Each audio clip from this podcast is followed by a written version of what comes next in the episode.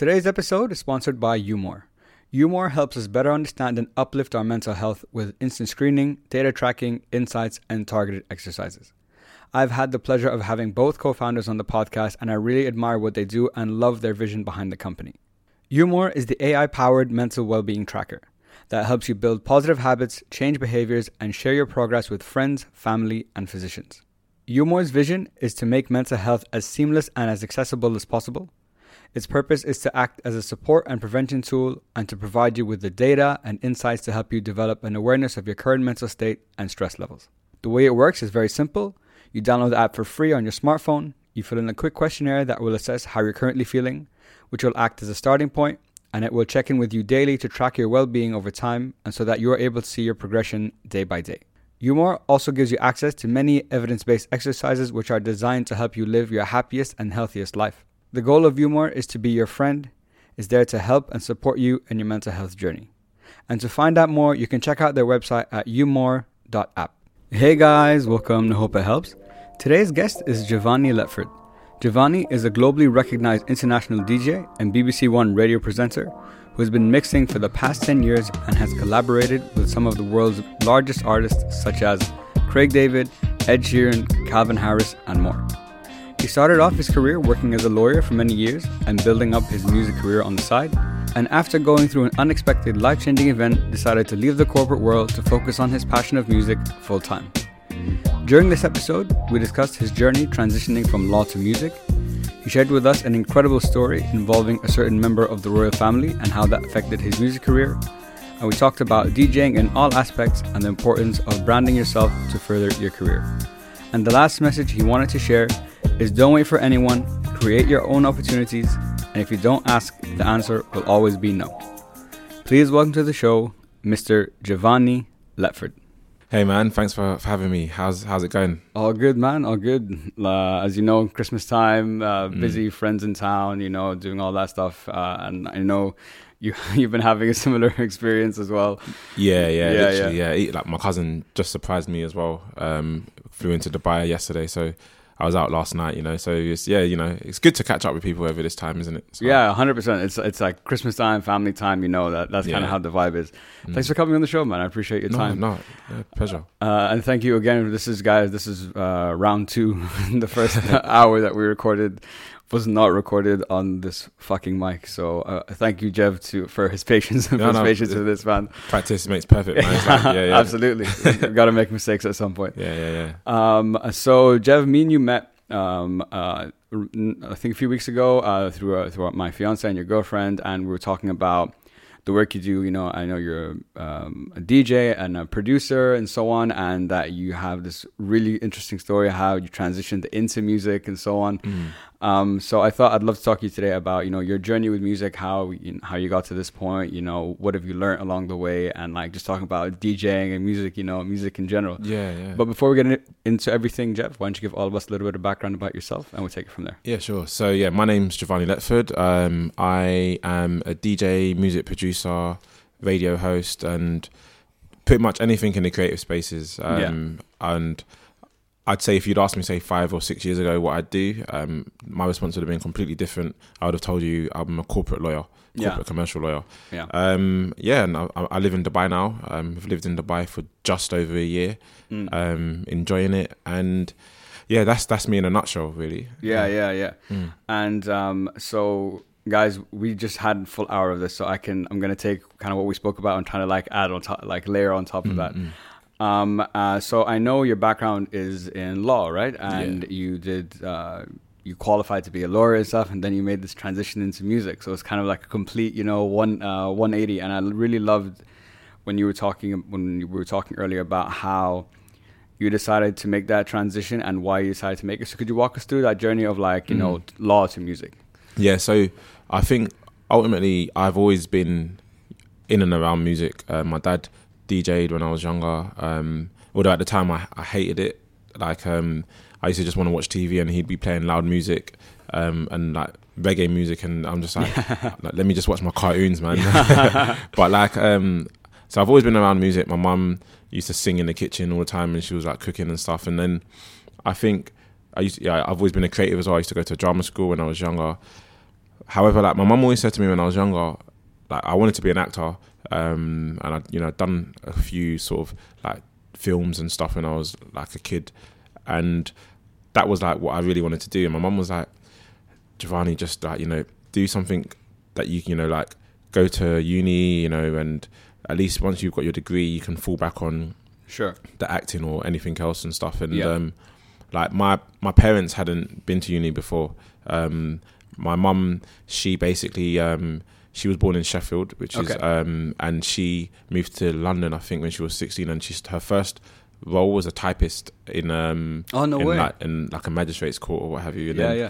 she worked her way up to the point where she um she when she left um her like because she set up her own business like before um, setting up her own business she was like in charge of like I think it was like for four London boroughs um like Okay. the magistrates court so she like literally you know like that that definition of like working your way up to the top sort of Yeah. thing that's Yeah, kind of what yeah. she'd done um but so for her, I guess her passion for me wanting to get a degree is because she hadn't got one, and perhaps she'd seen where you know maybe some doors took longer to open because she didn't have necessarily the degree at the time.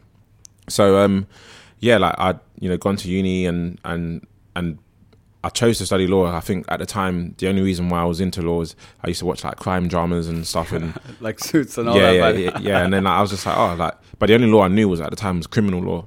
Okay. Yeah, I didn't. Okay. I didn't know that there was like a, a corporate world or commercial world or you know. Um, it wasn't until I went to uni and then I started to like discover business law, like medical law, family law, and intellectual property and stuff like that. And um, I guess with the music stuff, um, intellectual property, IP, that kind of interested me, like from a copyright point of view and all Sure. of that sort of stuff. Yeah, yeah. And then yeah, like um, went to law school, um, did the LPC, got my training contract. Um, prior to that, did my internships, vac schemes and stuff. And you know, I saw myself really wanting to be a lawyer. Like that was like my passion at the time. You know, the the, the DJing at the time was was just like a side side hobby thing. Um, Okay, yeah. And then um, yeah, I got my training contract, trained, qualified, and then um, I qualified into like commercial intellectual property. Then I took a role at Nissan as legal counsel for Nissan. Was um, legal counsel for Europe, so um, and Benelux, and so basically, literally everything um, from distribution to personal injury to competition, heavy, advertisements. huh? A lot yeah, yeah, right? literally, it was it was quite intense actually, um, but I enjoyed it, and I got like a, a car, like got, yeah. That's always nice. yeah, yeah, yeah, yeah, yeah. So like, um, and then um, I left Nissan, um, and then eventually went to um, Good Hair Day, GHD. They do like hair straighteners and stuff, um, and I was legal counsel for them, similar sort of role to at Nissan. And then, yeah, like eventually I found myself transitioning out of law into, you know, doing the the, the music stuff music, yeah. more, um, yeah, full time. You know, Yeah, yeah, yeah. Mm. Uh, and like we were talking about earlier, I think it's really interesting that even after you um, you you qualified as a lawyer, even now with the music that you do, you still do some stuff on the side, like some work, you know. So Mm.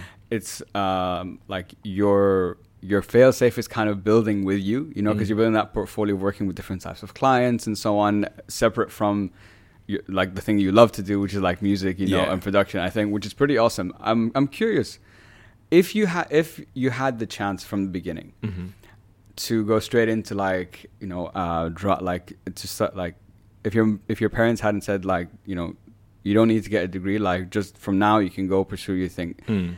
do you think you would have done that do you think it would ma- you would have been further along than you are now or like when you look back in hindsight are you like are you comfortable with that decision I think yeah, I think i'm ultimately I'm comfortable with the decision. Sure. Um, I feel Yeah. like there's been you know there's a lot of stuff that I learned along the way um, through going through that process of you know becoming a lawyer um, that I think has really sort of set me up in good stead today. You know, um, from like you know just the ability to kind of you know stick at something and you know the discipline that that comes with you know like focusing on one thing and Yeah. um and yeah like i also think that just from a a business acumen point of view i probably learned quite a lot you know exactly being yeah yeah being a lawyer and, and Yeah. know, looking at businesses and helping businesses and stuff and also now like when it comes to like my my events company or or any of my other businesses like a lot of the time i'll look at the contracts myself you know so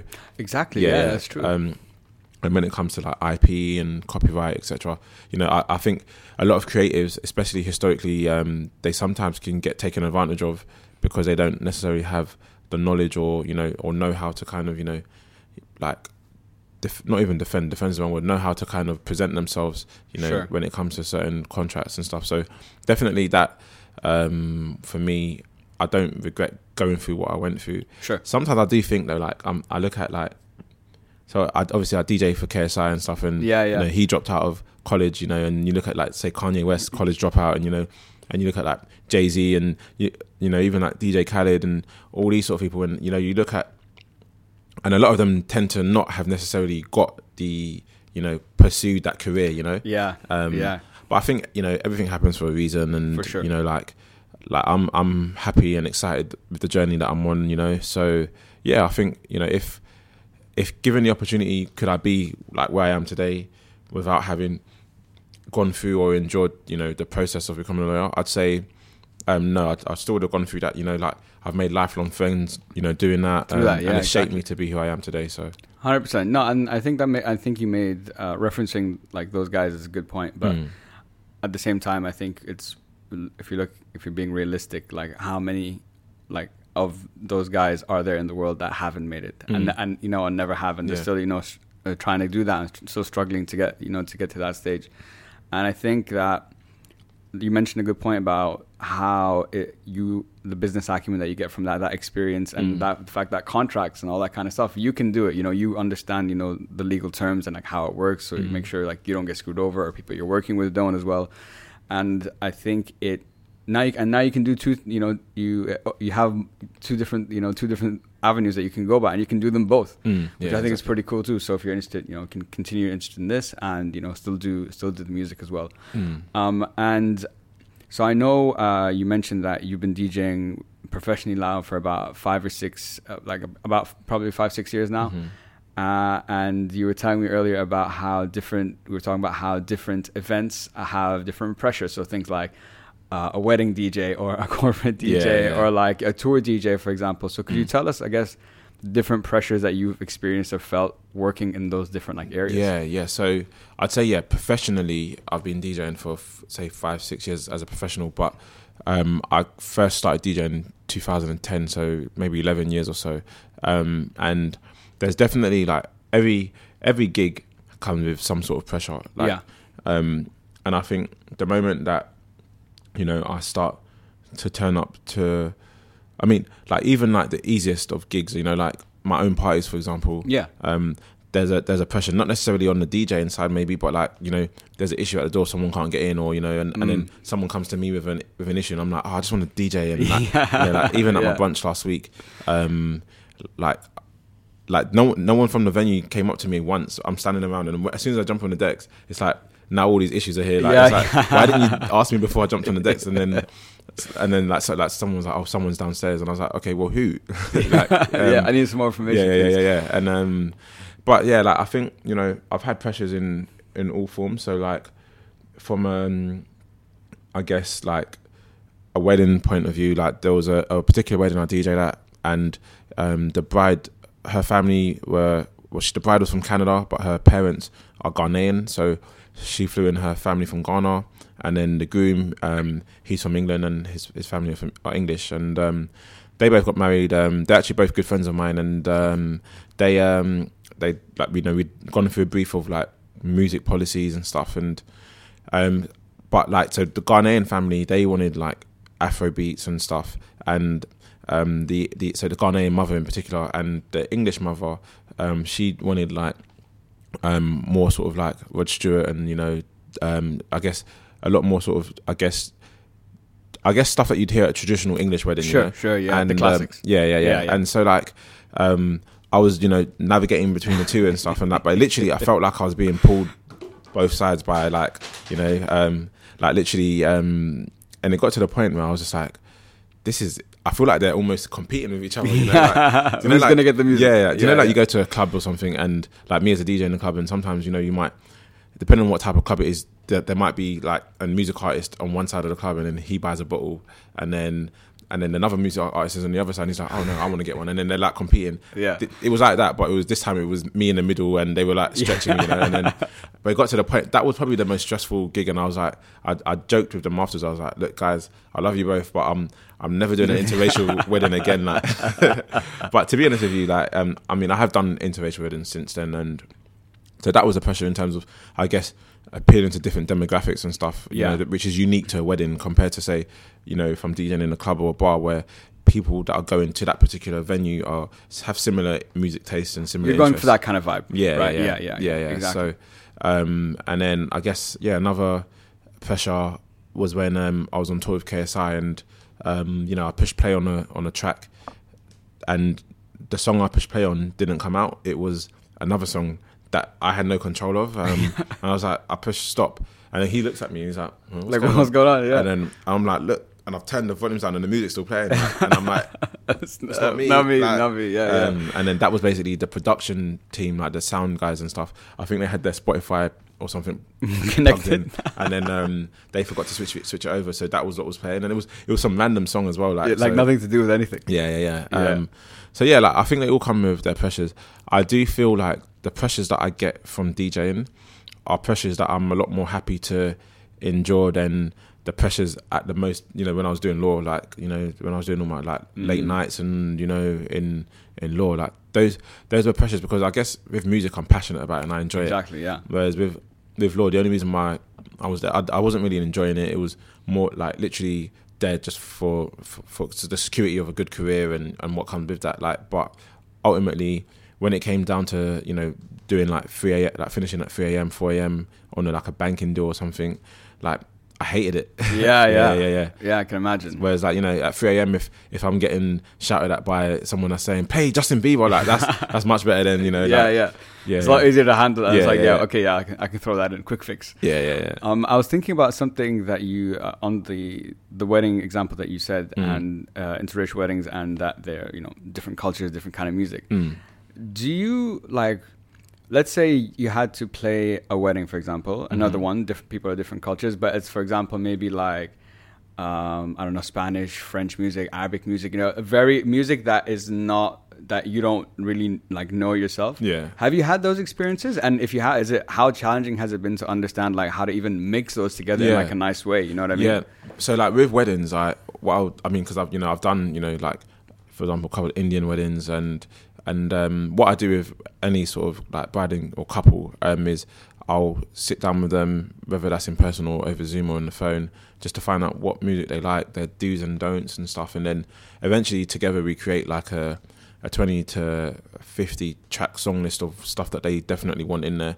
We tend to do it on Spotify because we can share the playlist. And Yeah, stuff it's easier, right? Yeah, yeah. And then um, yeah, like I um, you know, like for example, this Indian wedding in particular, there was like a load of Bollywood songs that they wanted to play. So they gave me the names of them. I was like, if any of them that you've got, and we can do it one of two ways. Like you can either give me the names, I'll go and I'll go and source them, um, or like if you wanted to send me them. Most of the time, I'll just go and source them, so it's easier for the bride and groom and that. And then um, yeah, like I'll I'll listen to them beforehand and stuff, and then Okay. um, yeah, like eventually on the night, sort of, I'll, I'll have my folders. So like in my on my laptop, um, I've got my different folders, and and within like my folder so that there's like my club stuff, and then I can minimize that, and then a little bit later, further down, it's corporate stuff, and I can minimize that, and then there's Mm. the wedding one, and then every single wedding that I've done, there's like a, a playlist there, sort of, um, and sometimes I find that like there's there's tracks that are common with a load of the weddings and stuff, and then like okay, that's true, actually. Yeah. yeah, yeah. But then like the Indian wedding, so like the, that particular couple within there, there's a load of like their say Bollywood songs and stuff that you know I've then gone and played. And then to be honest with you, like I've then because I've seen the reaction of them when I've gone to like another place where I know that there's like maybe like a handful of like Indian people. I've, I've been like, let me just throw this in and see what happens. Yeah, and yeah, They're yeah. going crazy for it. So yeah, yeah, yeah. um, I, I think it's. I think what you said makes a lot of sense about. Uh, I think prepping beforehand, like going sourcing it yourself and like listening to it to give you an idea of like where could this fit in, how could this fit in, Mm. is super important. But that, and when we were talking earlier, you were talking about how in the early days you used to have just a like playing at clubs or whatever, just a track list, and the goal was to just, you know, focus on the, the mixing and so on, and just to like play those tracks like sequentially. That's how you thought the night should run. But Mm. you also talked about how important it is for you to notice the audience and wh- i'm guessing have you like i'm sure over time you you improve and you start reading the audience better but have there been times like i guess maybe earlier in your career when you're just following that track that you played a song and you know the audience just doesn't doesn't kind of react to it? And other times maybe when like you weren't playing the vibe of the audience and then you played one and oh you caught them. Like that's how you Yeah, got yeah. them. Yeah. Yeah, so like when I first started DJing, I, I can even remember like my first, the first like club slash bar gig that I did, um, and I remember like I remember the like lead up to it. I was in my in my room, and um, this was when I was on campus at uni still, and I'd like downloaded the songs that I wanted to play, and I'd put them in order, and I was like, this is how I'm going to structure the set. Um, and then so I went in to, to play it, and I just kept my head down. I, I played track one, and I mixed in track two, and I mixed in track three, and I wasn't looking at the, the crowd at all or anything. So I didn't know if they were having a good time, and I think that was because I hadn't yet built the confidence to look up and look at the crowd and read the crowd, and you know, and um, some of the songs they connected with, and then if I'd you know if I knew about reading the crowd, I would have probably been like, oh wait, they're enjoying this style More Let- than- more than that. Yeah, let me Yeah, stick yeah. on this. But because I was following my track list, I just kind of just didn't see that they were like, yeah, yeah, yeah. And then I'll go to the next one, and then they might their mood might have gone down, but because I'm not looking at them, I can't tell. Um, and it's only after a while you really then, I guess, through being out watching other DJs, watching people in the club, and people watching and stuff, and then you know the more you DJ, the more you're like, actually, yeah, you need to like play to your audience. So then eventually, I did like got this formula, which was wherever I DJ'd, whether I came in at the peak of the night or at the beginning of the night as people are coming in, I'd identify a group of girls and I'd be like, okay, that's who I'm playing for tonight. If these girls are happy and dancing, then they're going to empower other women to dance and naturally the fellas boys are going to follow. Yeah, yeah. so, sure. um, so like, yeah, that's kind of the formula I've had. And I mean, now it's, it's a bit different. It's a bit more like flexible. So sometimes it might be a group of guys that I want to play for and stuff. And, um, yeah, like I think definitely now, you know, I've I think that's a, a key a key skill that a good DJ should have is the ability to to read the crowd and, and know your audience. Yeah, Mm. exactly. Yeah, so you can vibe because like uh, listening to you, it's it's a it's a kind of like a collaboration between you and the audience. We Yeah. both need to be on game for this, you know, to work. Like I need your help, and they they need you to play the music to get them there, but you need them to keep them there. This is it. You know what I mean? Yeah, yeah. Mm. Um, I was thinking, you know, when um, like when you're DJing and like you said, there's sometimes you have you come on at the beginning, sometimes you come on at the end of the night. Mm. So different points in the night have uh, like even events or concerts, whatever, have different vibes. And sometimes, because I've heard like I've watched like you know on YouTube and stuff, like DJs talking about how like they're the headliner, and the DJ came that came on before Mm. just came and like played this like unbelievably like high energy music, like maybe even some of like the big hits, and like just kind of ruined that opening and then Mm. they come in and it's like the crowd's already like here Yeah, and that's yeah. not where you want to start and whatever so have you had those kind of experiences and like how does i guess because a night needs to have a flow Mm. there needs to be a flow of music it needs to start somewhere and kind of build as it goes on so Mm. could you t- like walk me through like kind of the vibe of how that works Yeah, yeah, I, like completely. So there's been countless times when like I've been booked to play, say like midnight or something, and um, yeah, there's been countless times where I've been booked to play midnight, and the DJ before me, for example, is I've come in and, and it's just high energy, high energy, high energy, and I'm just like, whoa, like because ultimately, like I think a lot of there are a lot of DJs that don't understand the structure to an event. Um, yeah exactly yeah, and I think the reason why I perhaps understand it is because you know I before I was a DJ I was phone parties and phone events, so I used to book DJs and I used to you know like say this the event was say ten till three a.m. I'd be like okay ten to eleven is a warm up, so then I'd book a DJ and I'd be like oh this is the, the part of the night where you're warming the crowd up, so can you play this etc. Then the next DJ I'd be like oh can you play it's not quite the peak of the night, but you know you want to take them out of the warm up to like get them dancing and stuff. And I think because I'd structured events like that, so when it came to me DJing, I always automatically knew that certain parts of the night required a different energy. energy exactly Um, yeah But a lot of DJs that that DJ they don't necessarily know know like that. So like there's a DJ in in Dubai actually. I won't mention any Yeah, names and sure. stuff.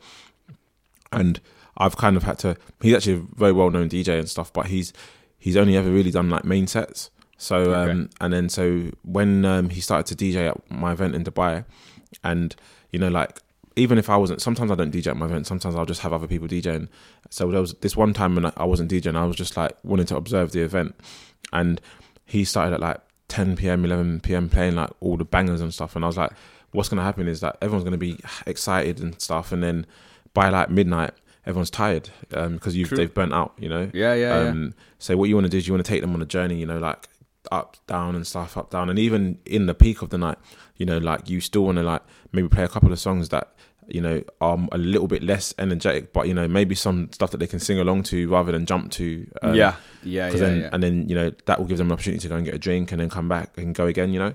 So Yeah, it's inter- and I guess from um from your uh, especially from your point of view because since you run it, so you're a DJ and like the organizer of the event. Yeah, so yeah. when you're DJing, I guess you know you're in your vibe. You know you can read the audience, whatever. But I think it's also interesting that when you're not, you get that you know like third eye perspective. You know what I mean? yeah. You see, okay, how is this running based on like what music they're playing and stuff. And I guess that kind of or does that help you like getting that information when you're just observing does that help you like the next time you're gonna play like how to like read the event and manage it better Yeah, definitely. And to be honest with you, even like when I'm if I have a set, I like to go a little bit earlier so I can see how they're reacting to what's being played already. okay And then I could be like, okay, this hasn't been played or this has been played. What um what can I do now to like I've seen that the audience are either a bit flat or very energetic.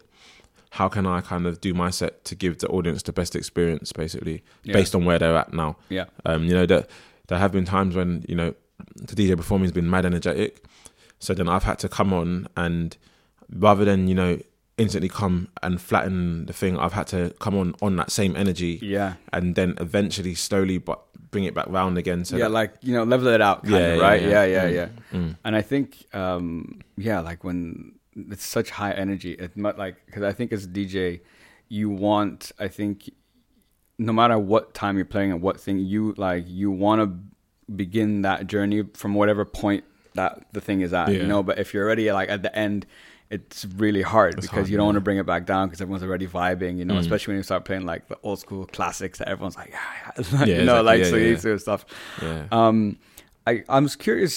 So, I asked you earlier what it means to be a good DJ, and you said two things. It was a combination of, I guess, um, uh, f- technical talent, you know, being able to mix and so on, but also reading the reading the audience. Mm. Is there another factor about being a good DJ that maybe we haven't talked about, or an area that people don't talk about uh, enough that you've maybe learned from your experience? Um, yeah, so I think yeah, you know, obviously technical skills and then you know reading the audience, and I think aside from that, I think it's just about knowing that like it's not always about it's not about you, you know. Ah, there you go. Um, so like a lot of people might think, oh, it's about the DJ and stuff, but you know, like for me, sort of like, yeah, I love it when people are like coming up to me like, oh yeah, yeah, yeah. but ultimately, like the moment I, it's all about me and I'm just playing to myself or playing because I want to just impress people about me, rather than playing to make people have a good time Mm. then that's when from my observations of other DJs and experiences in general, that's when you as a DJ like start to lose your connection with the audience and stuff. Okay, Um, interesting. Yeah, like I've you know I've seen DJs that will like play to impress other DJs, you know, that are around and stuff. And but then like you know, ultimately you you might impress that other DJ, but then the the person that's booked you or the person that you know might book you in the future to DJ, they might just be like, uh, actually no, he, he didn't. I didn't quite connect with that person, you know. Okay, Yeah. that's interesting. Mm, mm. because I think um, I guess because I think with every uh, with every art form, there's I think that struggle whether it's photography, whether it's art, whatever, between doing what I want to do Mm. and I guess doing what people are gonna like gravitate to. Yeah, yeah. You know, there's that different thing. Sometimes you know you're lucky when you hit that one that it all connects, but not a, lot of time. You know, um, it's not necessarily like that, Mm, right? mm, mm. So it's kind of like um, it's interesting. It's because it's it's almost a different way of like looking at it. It's I think a lot of people maybe thought. I'm curious. Early in your career, Mm. was it? I'm guessing it would have been more about because you're still get, earning your stripes and whatever, and you're trying to build your your name as a DJ. Was it more about let me? I I want to do the best job, like the way I want to do it, so people start recognizing me. Did it take Mhm. you time to start to make realize that I make that adjustment? Um, yeah, actually, um, yes and no. So I think I always, I always knew. So based on my experience, so one thing I, I guess I, that we didn't touch on earlier actually was um, one of the things that made me decide that I really wanted to get into DJing Yeah. as well. Um, was that like I had an event on and. Sorry, I was DJing last night. So I think um, I had an event on, and um, I um, I booked this DJ, and I was like, "Look, whatever you do, there's that this half an hour. I just want at least half an hour of you playing Tupac and Biggie classics, you know." And um, like he didn't play anything of it, and I was just like, "Right, why? Like, why didn't he?" And the frustration for me there was like, like one, I love music so much, and two, you know, at the time I wasn't technically didn't really know how to DJ and stuff, and I was like, but if I knew how to DJ, then I would have just done it myself. And so that's one of the, the things that was like, you know what, actually, yeah, I'm gonna actually take the DJing seriously. But Oh, the, the other side of that for me is that I was like frustrated as an event organizer. Organizer, yeah, of and I was like, I'm never gonna book that DJ again. So for me, I know that like I can go if someone books me to play something, I need to play that basically. Yeah, yeah. Ultimately, if I want to be booked by that person again, or if I want them to refer me, you know, True. obviously now I'm at a place where when I when I DJ, a lot of the times people say just do you like. And, yeah, and- you built your you built that Yeah. credibility for yourself, right? yeah, yeah, yeah. So, um, but definitely in the early stages for me, it was like I was definitely going to to do the best job for to impress. But like some DJs think to impress is at ten o'clock to play the Drake and to play you know all the all the yeah, yeah, the and big stuff. boys, yeah. And but like so like my friend um who I went to uni with, she started DJing a few years ago and um she was asking me for like a set and stuff and um she'd been asking for a while so I was like, Okay, you can do a warm up set at my um my event. This Sure. is back in London. Yeah. And then I was watching her and she was just playing all the bangers and stuff.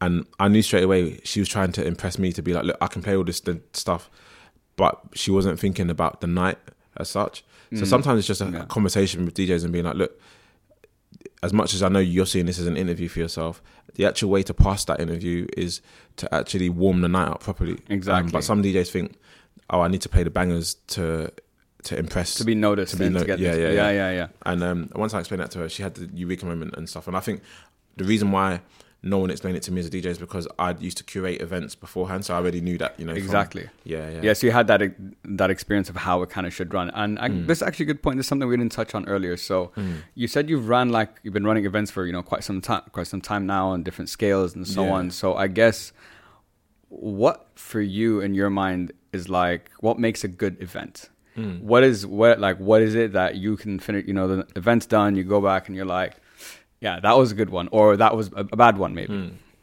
I think finances aside, you know, like Yeah. obviously, Yeah, yeah, you of know, course. they need to make a profit, but I think for me, what makes a good event that I've run is if if the customers are happy. Ultimately, if the the guests are happy, they, and and the music has been you know to a high standard. Okay. Um, those are to to me the the the two things I know. I need I need everyone that's come there to have had a positive experience, a good experience, to the point where they, they'd actually want to come back again.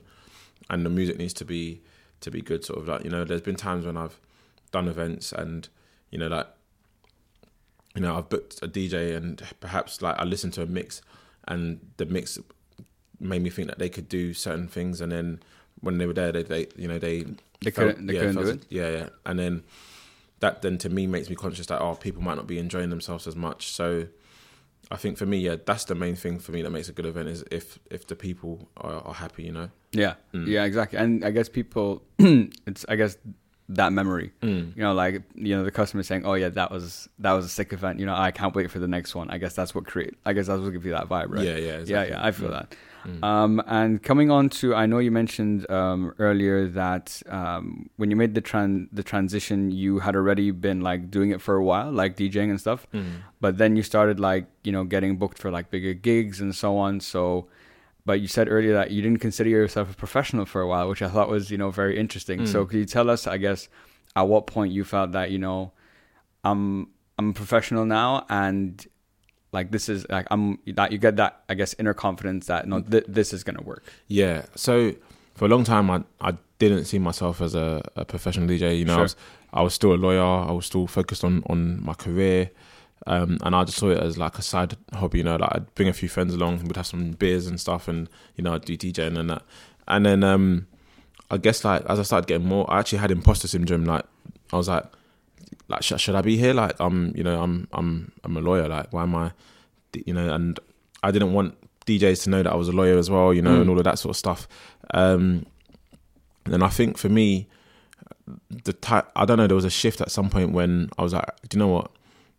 Actually, I'm actually a professional, even though it's not my profession. Because people were like, oh, do you DJ professionally? And then, and I know sometimes when people ask that, they're asking, do you DJ full time? Sometimes they, like they're like, okay. as in because you know like if I'm a, if someone says you're a professional lawyer, you'd assume that you know they work full time as a lawyer, right? Sure. So- yeah, yeah. So Exactly. I I knew that when people were asking me, do I DJ professionally? They were asking me if I'm a full time DJ. So my response was always, um, I DJ. Prof- I'm a professional DJ, but it's not my profession. If that makes sense. Yeah, yeah, I Um, get you. Yeah, and yeah. um, and the moment when I started saying I'm a professional DJ, but it's not my profession, that's when I when I noticed the shift. And I think it was probably when I realized that people had started to buy into me as a brand, yeah. and um, and that's when I was like, okay, yeah, actually, I'm not just like a, a bedroom DJ anymore. I'm not just someone who you know like like we um when we went to um was it to holidays or something like that, and then and then I can't remember. I was having a conversation with with someone, um, and and then um, Grace was like, "Oh, um, he's a DJ," and then and then I think someone was like, "Oh, everyone's a DJ," but then I think he was thinking, "Oh, he's a DJ in terms of like everyone's a DJ," you know, like everyone has a USB stick and mixes and you know like and stuff like that, and then um, and I don't think they and so I, obviously what he probably perceived me to be as a DJ is what at one point I would have perceived me to be, you know, like I'm a DJ, but so is this person, you know, everyone's a DJ. Whereas now, like I'd say I'm a professional because people buy into me as a brand and people Exactly. subscribe to to what I do and stuff. So Yeah. mm. And I think um, I think you made a, uh, a good point that yeah, about you know the importance of brand and people to buy into you because that's what gives you the credibility to get more Mm. opportunities, to get bigger events, to get you know all that kind of stuff. But I was also thinking uh, as you were speaking just now, like I remember when I first was learning how to DJ on the Mm. CDJ 200s and learning literally like how to like beat match. Yeah, yeah. But now, as you know, with all the like new equipment and stuff, you could be a DJ and without have just like sync, Sync, and like you yeah, know yeah. you know it does, you know it does that. So I think it's become a a lot easier for people to become DJs, Mm. but I still think that if you learn the old way, because I guess that's how you tr- really train your ear and you know to like press that cue button like a million times, like ah ah, ah Yeah, yeah, yeah. until it's you know Yeah. time to play. So do you think that it's it's crucial like to become a good DJ in, in in like now 2021? Mhm. do you need to have that like i guess that background or like foundation of genuinely like the analog version of learning how to beat match and like Mm. listen like really train your ear and stuff or is it now it that's not really a, a, a needed thing anymore and like you can still do good It's a that's a very good question because I, and I have this conversation with like a lot of my DJ friends and I think like you know like for example there was um there's an artist called Wizkid and he had a London oh yeah Wiz of course yeah yeah, he's he sick. had, he had his like London show and um the DJ that was sort of warming up for um Wizkid um had like a controller. It was like a small controller that they'd put on top of the decks and um like you know you could clearly see that it like they didn't know how to beat match. It was syncs and stuff. And me personally like I for me because I was a music lover before I became a DJ yeah. for me, I have no issue with people who love music wanting to share music, you know. And ultimately, that's what a DJ DJ is doing is, is sharing music, playing music to an audience, and like it's a. I know a lot of DJs that would be like, it's not proper DJing, and you know, and stuff like that. yeah. Me right now, where I'm at, I feel like as long as they, because also with DJing, it's about music selection as well, track selection, true yeah and of stuff. course. And like for me i'd feel like for me i'm glad i know how to beat match you know the old way. Yeah. And i'd feel like i've cheated the djing system if i if i didn't know how to do that but yeah you know i'm not gonna be snobby at someone that you know doesn't know how to beat match you know like um like technology you know it technology arrives in various sectors and industries, you know, and, and it changes the way people do their jobs and stuff. And naturally, that's going to happen to DJs, you know. Like, for example, I can play on turntables, but I know a lot of DJs from my generation who can't. And I know that the turntable DJs are looking at DJs who are using CDJs and, As like and the same thing. So, like, you know, and maybe in 10 years' time, like, the, the there'll be I don't know some next device that these controller where DJs you are looking- now. Exactly yeah so, yeah, yeah, yeah. yeah, I think ultimately, as long as the deed that person can read the audience and you know has the good track selection as well, um, but then you know there's certain things that I think should be reserved for DJs who can DJ in a traditional sense. Um, you know, like even stuff like you know you have like on you know like YouTube like the Red Bull Championships and stuff. Yeah, yeah, yeah. Like, that all of like that the scratchers, the scratchers like, and yeah, that. That's you know, that- respect. yeah, like that will never change. I think you know that will still be you know a platform for those DJs and that you know. So Yeah, yeah. mm. I think I think you made a good point that you know as time goes on, the the I guess the the old guard, the people who were in it before before you Mm. before you had this technology or this thing that makes it easier for you to do, are always going to look at it. probably always going to look at it in that way. So I think Yeah, you know. I think that's a good point. Um, but in the sense that I guess we talked about branding, um, but let, if we took the branding, I guess, out for for a second and we just focused on like the DJing aspect, there's so many DJs in the world, and there's a lot of very good, you know, there's a lot of very good DJs who may be more technical than you, could read the room better than you. So I guess, how do you make yourself, I guess, stand out? Does Mm. it all come back to the branding? What, like, is that what you think? You know, how, Yeah. what, do you, what what's your take on that? so like one of the, f- the things that I learned very early on in my in life and in, in my corporate career in particular is it's all about perception. Sure. Um, everything is perception, and so you know, again, you know, like you'd go to say if you went to a job interview, like you wouldn't because I, I started to look at myself and I, I asked myself, are people looking at me as a DJ or as a lawyer? And I was like, you know, I think at the moment, if someone was to go on my Instagram page, this is like five, six years ago, they would see Giovanni and see him as a lawyer who DJs in his spare time. Like, yeah. and I was like, I want to shift that. I want people to look at me and see me as an international DJ. You know, like so. For me, I then started to look at the perception, and I was like, you know what, I need to document my journey more. You know, even if I, you know, because I was doing Ibiza like and stuff like that, but I wasn't really documenting it. And you Yeah. know, so Yeah. I started to, you know, I I paid a videographer to to like shoot me DJing in um in Ibiza and stuff like that. then I posted that, and I was like, let me just these small little things that help create the brand, Yeah, Letford exactly. and stuff. You know, yeah, yeah. it meant that I could then go to another like organization or whoever and be like, oh, um, I'd quite like to play for you, or or they they'd approach me and they'd be like, can I see your profile? And then they'd be like, okay, he's done this, he's done that. Okay, yeah, do you know what? Like, like by nature of him being at these places, he must be good. you Yeah, know? yeah, Um, exactly. And then they're more likely to buy into you. So yeah, I think branding is is is very important for anything, you know. Um, Yeah. And definitely even for DJing in order to, I guess, propel your career like to the next level and stuff. Um, and I think a lot of certainly a lot of DJs in London are are now cutting in onto that. I think I was Okay. probably one of the like quite early on. I cutting onto it, so you know I made sure I had my website, made sure I had business cards, made sure I had like logo and and like a press kit and stuff like that. Yeah. Um, and you know whenever I do do anything, so like whenever I did, so I did like Top Man, um, I did Wingstop, and I did like all these like store activations and stuff. I just made sure I had a videographer there with me to capture to it capture and- all of it. Yeah, yeah, yeah, of yeah. course. 'Cause I guess Mm. that's like you said, the more content you have, that's the more social proof you have, and the Mm. more credibility that builds you, right? Yeah, yeah. Speaking on, uh, this, this is funny. We didn't get into it last time, so I'm Mm. happy. Speaking about business cards, Yeah, so yeah. I saw a funny story. Um, I'm not gonna ruin it for anyone. Uh, you know what I'm talking about. Yeah, so yeah. I was like, because I was looking through like Instagram, and I always do research, you know, my guests and stuff. Mm. So I went like to this. I'm like, okay, just clicked on this, and I started reading. I'm like, what the fuck is this? this is nuts, Yeah, yeah. you know. But I also like, I'm not gonna ruin it for anyone. Why don't you tell us the story that I'm talking about? Yeah, so um, It's think, fantastic. so this is one of the, the things that made me leave, well, like, enabled me to leave law a lot sooner than I'd planned. I'd, I'd had like a five year plan, Yeah, and then this made me leave law like within a year of making that plan. Um, and basically, um, I went viral um, because I gave Prince Harry my business card and said I want to DJ at your wedding and stuff. And then um, it gained a lot of traction, and I ended up on like ABC News, And CNN, BuzzFeed. BuzzFeed, Yeah. um, Good Morning Britain, um, literally everywhere. And and then it got to the point where like they were calling my office um, to try and speak to me, and so like this was when I was at Nissan, and then like HR were like Giovanni, take a week off till it dies down, and then come back.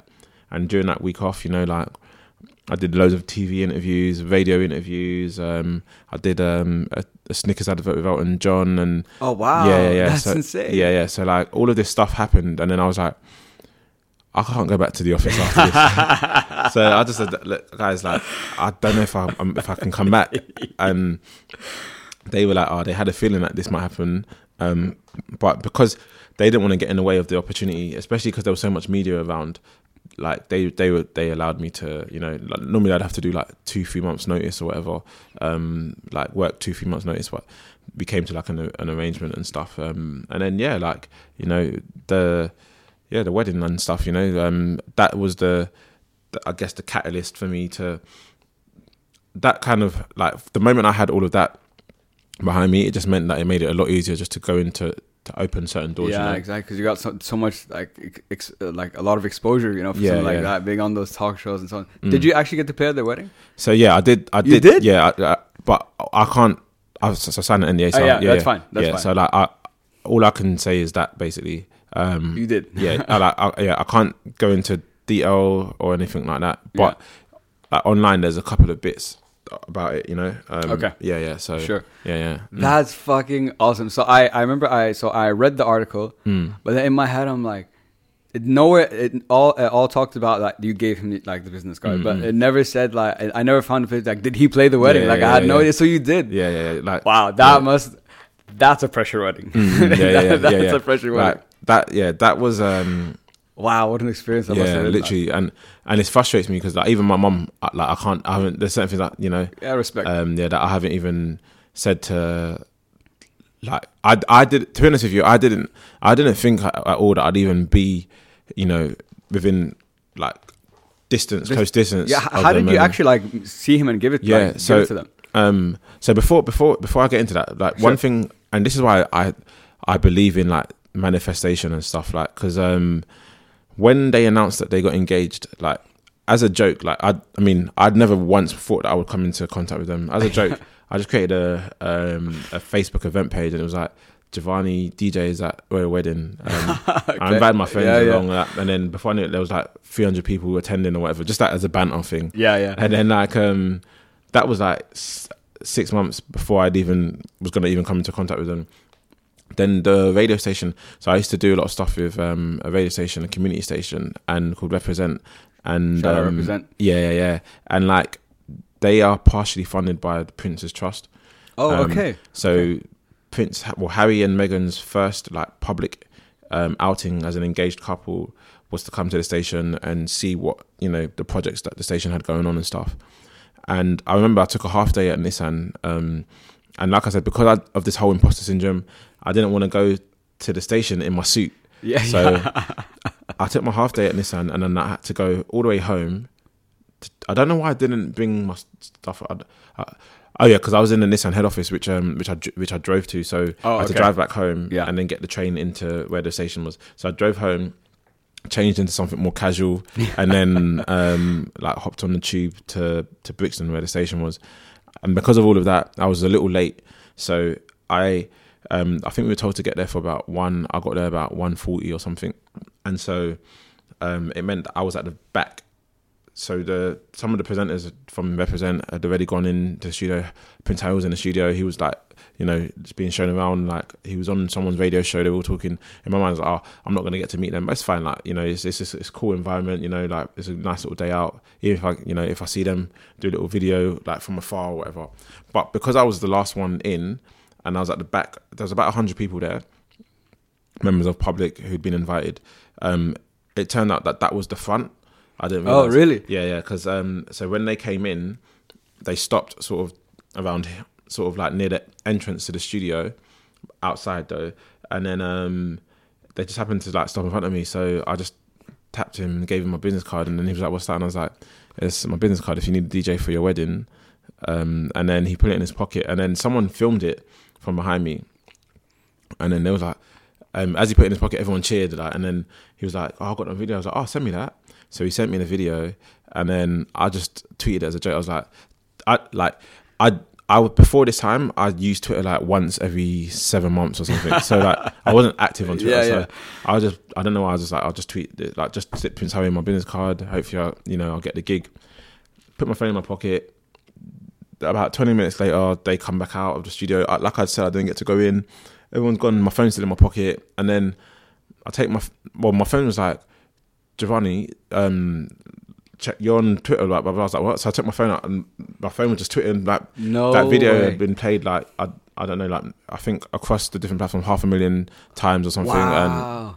said, and I had like ITV, CNN, all, all messaging me saying, "Oh, can we use your video? Can we use your?" So because I was excited at first, I was like, "Yeah, yeah, yeah, go for it, go for it, go for it." Then afterwards, like the lawyer in me came in, I was like, "Wait a minute, like they're using all these videos and stuff, but actually they could pay, like they they still want to push the video. They I can probably monetize this, like um. And Oh, like- really? Yeah, yeah. So so um.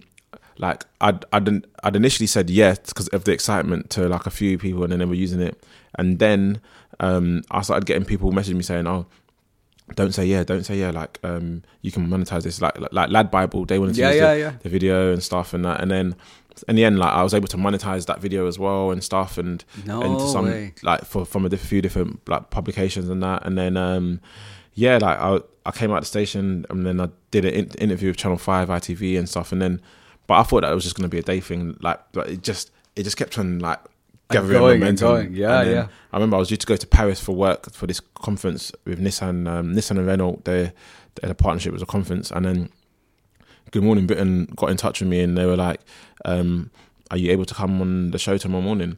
And I was like, "I've I've got to go for a work conference. Can we do it on like Friday?" And they were like, "Oh no, you'd- it'd have to be tomorrow," kind of thing. And then so I was like to work. I was like. like what do I do here? Like, um, and then yeah, like in the end, I ended up going on Good Morning Britain, and then yeah, like that just it Wow. just yeah yeah. So yeah, like literally that that definitely like gave me the belief that you know what anything can happen. You know, like so right like Mm.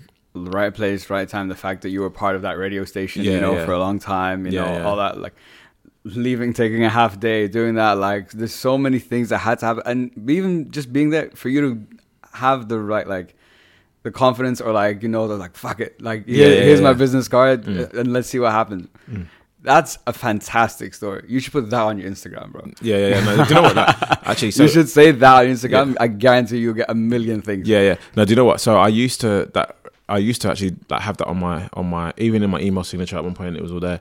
Then it got to a point where I was like, I don't want to be known as, as just as that yeah, yeah, yeah. So that's why I kind of like, I even at one point I like because there's there are certain videos and stuff that every so often I'll I'll archive and then I'll put back on on my Instagram and stuff like.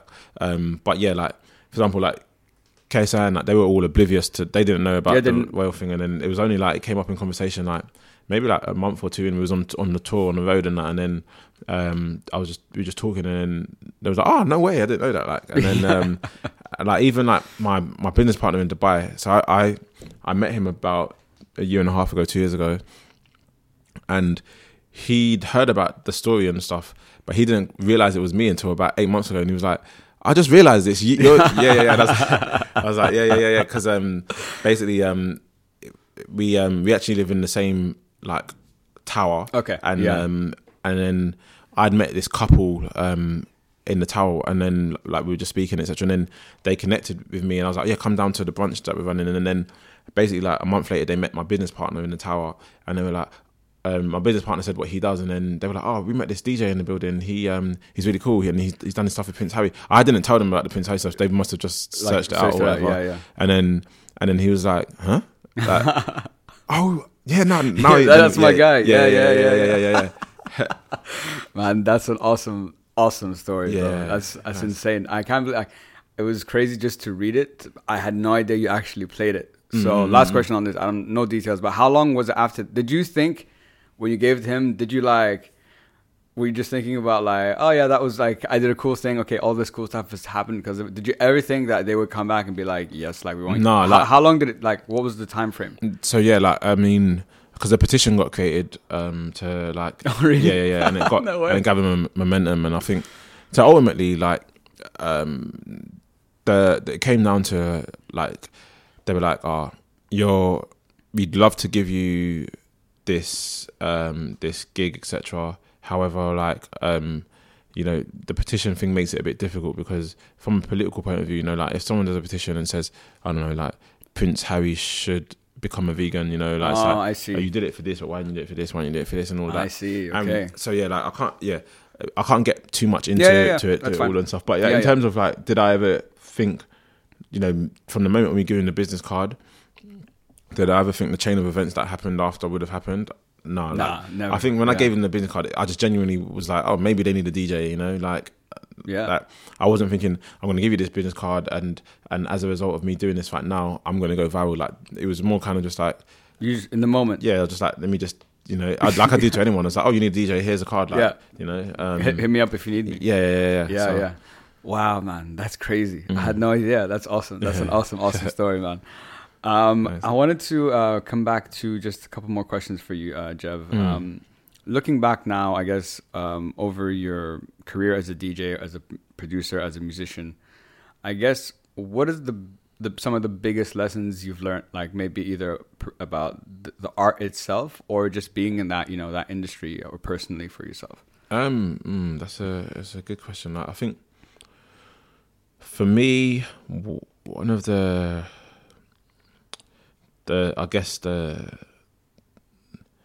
yeah, I guess what the big one of the biggest lessons that I've learned is that you create your own opportunities.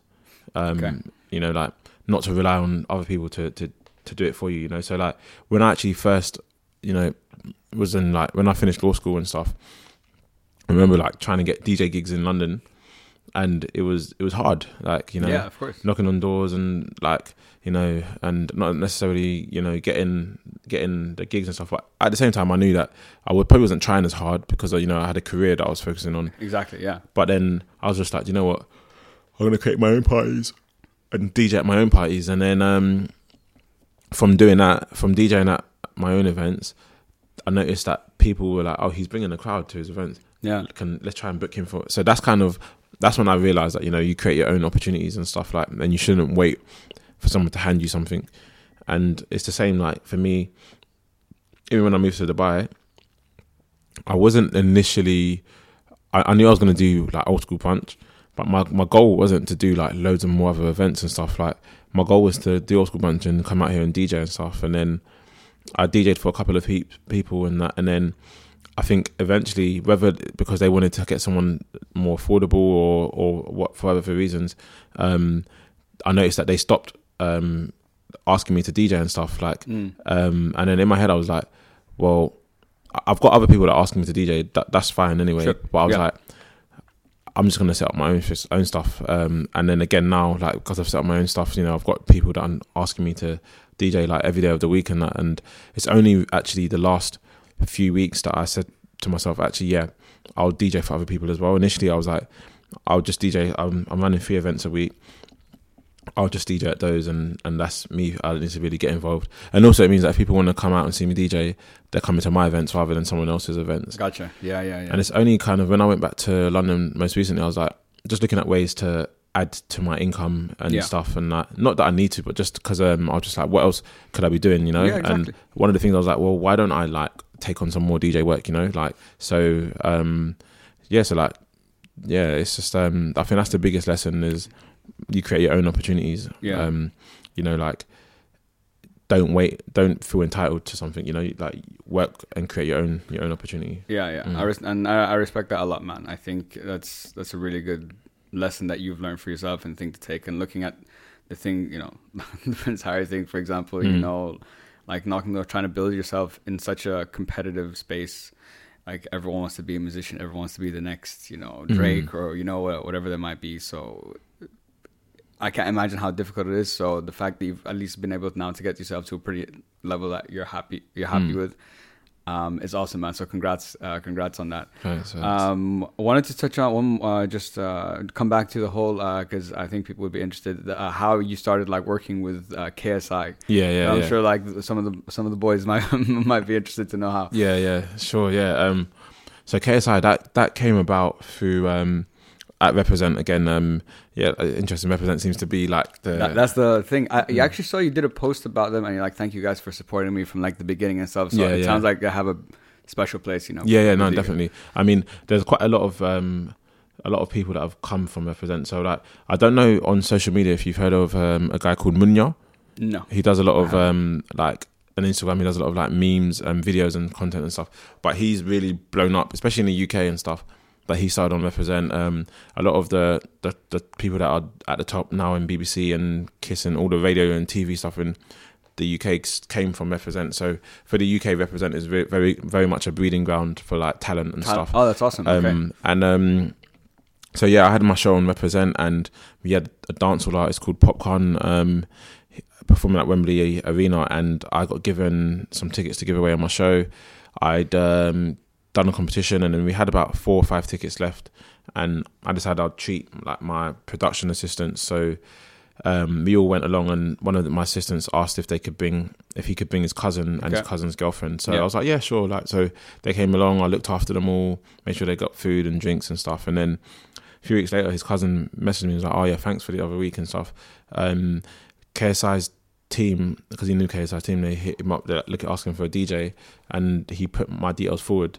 Um, and straight there and then in my mind, I was like, "Like this is why you should always be generous, like because you never know yeah, exactly. what could come off the back of it." Pay it, pay it forward. Yeah, play it forward, hundred percent. Like I did it not expecting anything, and just by me doing that, I was at the forefront of his mind. So then he obviously um, had hit up KSI with my details, and then KSI's management at the time had reached out to me and then asked if I had any mixes and stuff. So I sent them a couple of mixes that I'd had, and um, yeah, like I got invited to. to to DJ for they had a VidCon show, it's like a YouTube The YouTube event, right? yeah, yeah, YouTube yeah. event, yeah. Um, and he was performing him and Randolph. So then I came and um, DJ'd for their performances, and then yeah, like we all got along, and then they were like, "Do you want to come on tour?" I was like, "Yeah, why not?" um, Yeah, so yeah, we went on tour.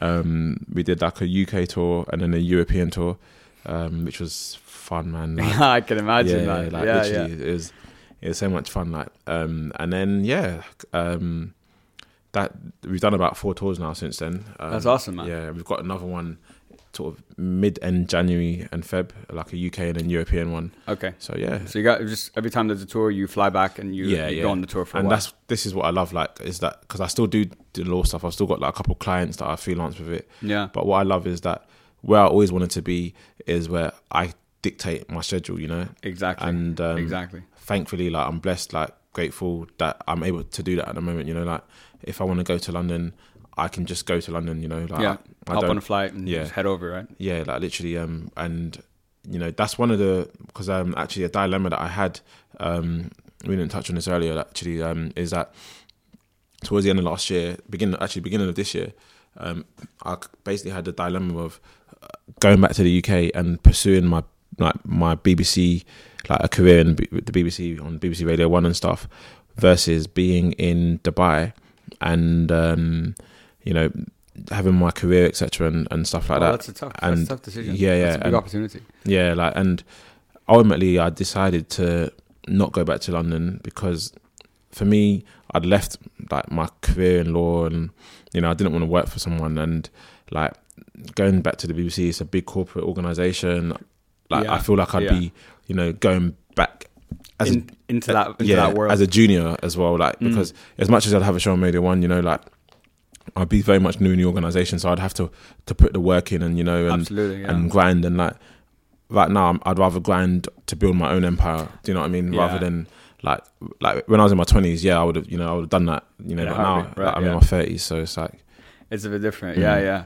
Uh, and I respect that, man. And like you said, listening to you know your story about you know leaving a you know like the corporate world or like just you know a typical a typical job, and when you're starting to do your own thing, I'm Mm. going through that too right now as well. So like. yeah yeah I did an episode. I did a solo podcast the other day. I just released it today about Mhm. what I've learned this year as like my first year of starting a business. Like, I did not think you know it would be this hard. You know, you kind of do what I do in the sense that besides the event side, your service is you. Mm-hmm. You're you're the service. You know, you're the whole company. You know, as Yeah, Jev. yeah. And I thought that uh, the fact that I don't need other people, you know, I don't have overheads, I don't have a product, you know, whatever, it would make my life, you know, easier. Mm. And I've learned that it's anything but. yeah, it yeah. comes with its own, you know, uh, list of challenges. So I think, um, I think for anyone who wants to like take that step, it's not easy, but you know, Mm. if you really love it, I think you know, it's if you and you can afford to like take that chance, I think it's worth it. Yeah, no, hundred percent. Yeah. I, I, I agree, man. Um, and it's good that you've you've taken that step as well. You know, like,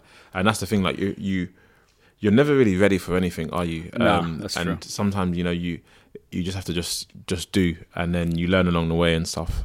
Exactly, yeah. And I think a lot of times, all of us at some we go through this at different points. You know, you want to do something, but there's a million reasons not to. So Mhm. it overwhelms you. You don't do it, but then start and figure it out. Kind of like what I did, kind of like what you did. You know, you Yeah, start yeah. and here we are now, like a year, two years, five years later.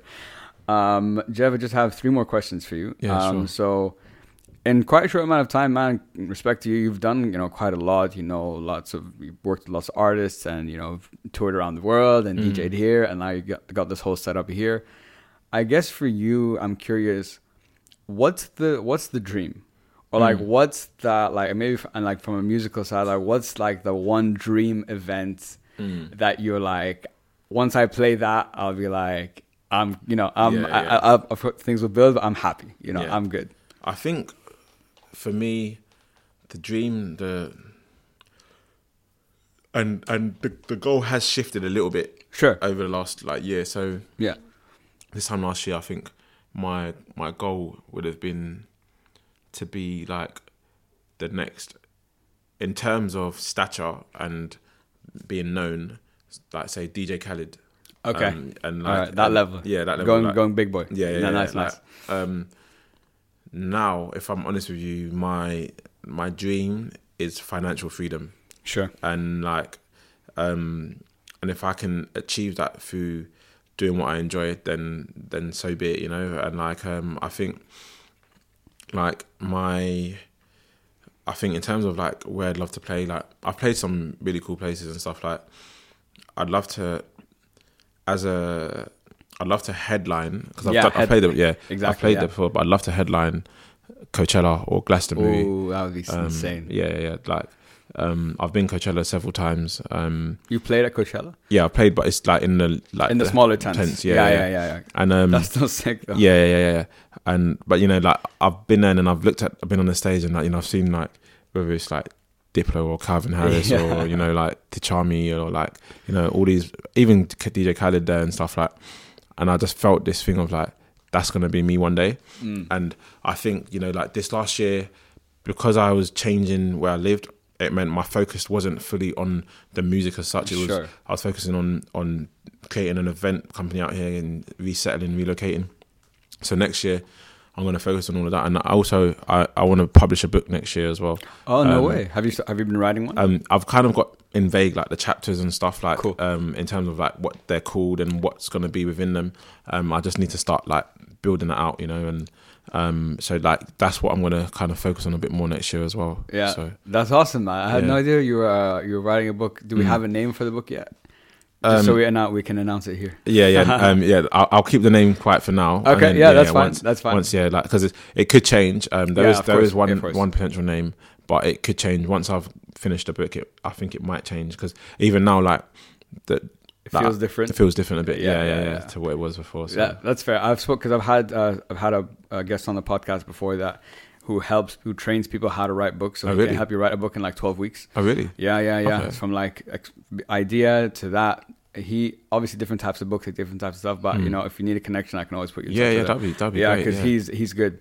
Um, and he always said that. So he's been writing a uh, like when it's a when it's a maybe a focus book, like a business book or a book about a specific topic. Mhm. His program works. Mhm. But for example, he's been writing a novel now for over ten years, Mm. and he told me on podcast he's like I'm final date to release it in 2022. So all Mm. like listening to his story and listening to like what you're going through. As you go through life, as things come up, you might include things in chapters. You Yeah, might move, yeah. you know. So the meaning or the what the book is could change too. Yeah, so I get that. Yeah, yeah, Yeah, yeah, I get that. I get that. Mm. Uh, Jev, uh, I just got two more questions for you, my man. And thank Yeah, you sure. again so much for your patience, No, bro. I appreciate it. Pleasure, man. Um, number one, these are questions I ask all my guests. Mhm. Looking back, I guess, either personally or professionally or whatever you know resonates with you. Mm. What are you most proud of for yourself? Um, oh, that's a good question. What am I most proud of? Um, I'm proud. There's a few. That there's a couple maybe. Like I'm proud. You know that like the you know that I was able to you know go to to law school and you know Yeah. like I went to law school. I was the only black guy in my law school. Like Oh, really? Yeah, yeah, yeah, Oh, literally. wow. Um, and you know, like even when I went into my law firm, like you know, like there was a couple uh, like, in my intake that wasn't, you know, and so I'm proud that you know, like I was able to kind of you know represent where I'm from and you know like achieve a career in law, you know, and you know, and I, and I'm also proud that you know I was able to go into music and you know like not just be like you know not entry level if that makes sense you know Yeah. actually excel in that as well you know Yeah, so yeah. I'm proud of I'm proud of that I'm proud of you know to be honest with you though the the thing that and this was so long ago when I done this but the thing that actually when I look back and I'm like that's actually such a an amazing experience for me that I've done was um like me volunteering in an orphanage in Malaysia this Oh, was no like way. this is all the way in 2009 and I think when I look back sort of on on all my experiences in life I think that for me will always like be significant you know Yeah, yeah, yeah. um but yeah I guess like in terms of like from a music point of view um it's weird because like I I don't see I guess because it, it feels like a lot of time I'm having fun yeah. so yeah. so uh, it almost just feels like well that just this, that was fun so I, I'm Yeah, not yeah. proud of it you know it was just fun you know and, yeah, yeah. um but yeah I think you know like ultimately I guess I'm proud that you know I've I've been able to get to a place where because I was you know worried that you know I'd leave law and you know I like where, where does my life go you know Yeah, it might I'm- not work out. You know? yeah, Yeah, yeah, yeah. yeah. I'm proud that you know and I'm and I'm thankful that you know I'm where I am today you know so Yeah. mm. Yeah, that's awesome, man. And I think um, it's interesting that you said that you don't look at it as like work because you're you're having fun doing it. You Mm. know what I mean? It doesn't yeah. feel like a milestone. It just feels like you've had fun and it's a thing. Mm. Um, but I think um, you know to make that huge transition and to take that big leap. I think anyone who does that is it's admirable and respected. Um, and because a lot of times it doesn't work out, but for you it has. So congrats on that, my man. Uh, Yeah, that's awesome. it. And Jev, for my last question that I ask all my guests, what is the message you'd like everyone to take home with them today? Um, I think the the key messages I'd like people to take home are um, if you're trying to you know start something or or pursue something, be consistent, um, but also don't wait on anyone to Mm. take your shot. You know, to shoot your shot. Like using even just the Prince Harry example, like you know, I just shot my shot, and you know, if I didn't shoot my shot, then maybe we would meet. Like I wouldn't be on this podcast. You know, maybe we would have crossed paths Yeah, yeah. because True. you know I'd probably still be working on that five year plan to leave law. You know, Yeah, yeah. um, so I probably wouldn't, you know, have come to Dubai in the way that I have and stuff. So I think always shoot your shot. Whether you're you work in a corporate environment and you know and you wanna you know you wanna take on some more clients within your business or you wanna kind of work on a new project or you wanna like push for promotion and stuff. Ask the question because if you don't ask, it's always going to be no. Um, Yeah. And then I think yeah, like branding always always you know think about yourself as a brand, whatever you do, whether you you're working in the corporate field or whether you're working in the creative spaces, you're a brand essentially. Like in the sense that like when you go to an interview, like I mentioned earlier, like you go to an interview, you wouldn't go into an interview wearing a tracksuit bottom if you're applying to be a lawyer or an accountant or something or an architect.